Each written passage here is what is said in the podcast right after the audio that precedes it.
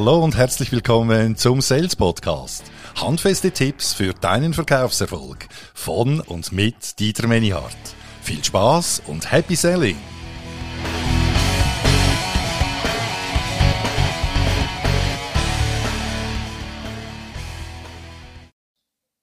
Willkommen zur Mini-Reihe «So hört dir jeder Entscheider in der Akquise zu».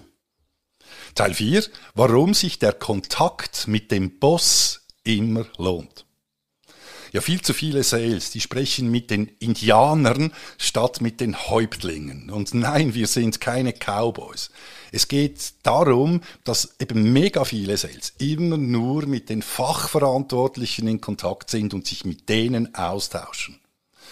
Nehmen wir das Beispiel eines Produktionsleiters. Jetzt, wenn du Lösungen verkaufst, die für die Produktion wichtig sind, ist er oder sie natürlich enorm wichtig für dich. Die entscheidende Frage ist aber, ist er oder sie auch der oder die finale Entscheiderin, also die Person, welche definitiv den Auftrag freigibt? Und erfahrungsgemäß, da überschätzen ganz viele Sales die Entscheidungsgewalt solcher Personen, weil in der Realität vergibt oft eben nicht diese Person den finalen Zuschlag, sondern dessen Vorgesetzter oder Vorgesetzte. Das ist für viele Sales jetzt vielleicht eine harte Aussage, allerdings stimmt sie in ganz, ganz vielen Fällen aus meiner Erfahrung. Oder wie oft hast es du selber vielleicht auch schon erlebt, dass Fachkräfte zu hundert Prozent von deinem Angebot überzeugt waren, aber trotzdem ein anderer Lieferant gewählt wurde am Ende des Tages.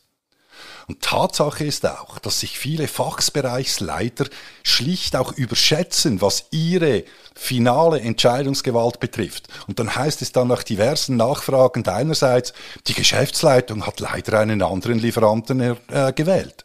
Und der Grund ist so simpel wie du brutal, du hast den Indianer, aber nicht den Häuptling überzeugt.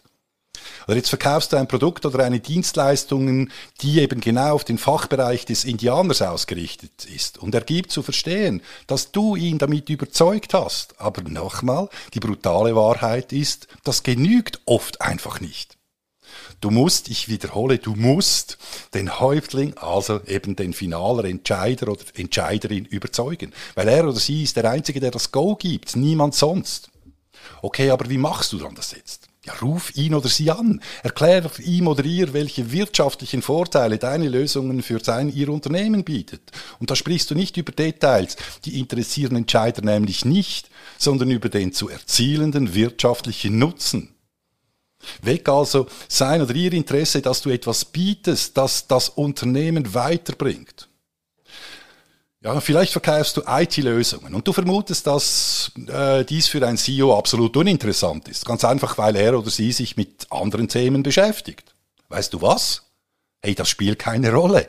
Das Einzige, was du nämlich tun musst, ist ihm oder ihr eben schmackhaft zu machen, welche Wettbewerbsvorteile aus deinen Leistungen für sein oder ihr Unternehmen daraus entstehen.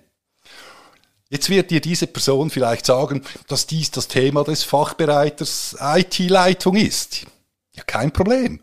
Du fragst dann einfach, okay, darf ich mich im kommenden Kontakt mit Herr Frau X Y Fachverantwortliche auf ihr grundsätzliches Interesse beziehen? Damit, da schlägst du gleich zwei Fliegen mit einer Klappe.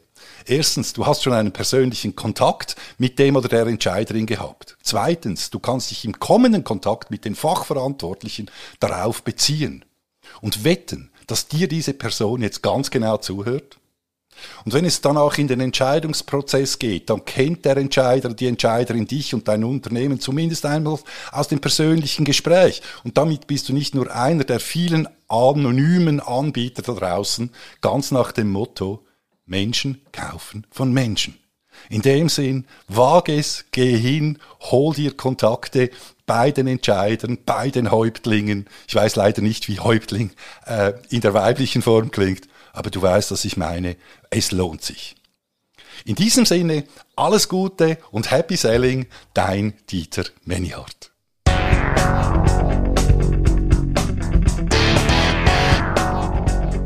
Ja, das ist auch schon wieder gewesen mit dieser Folge. Und wenn sie dir gefallen hat, dann tu doch mir bitte einen Gefallen, indem dass du diesen Podcast abonnierst und deinen Freunden und Bekannten weiterempfiehlst.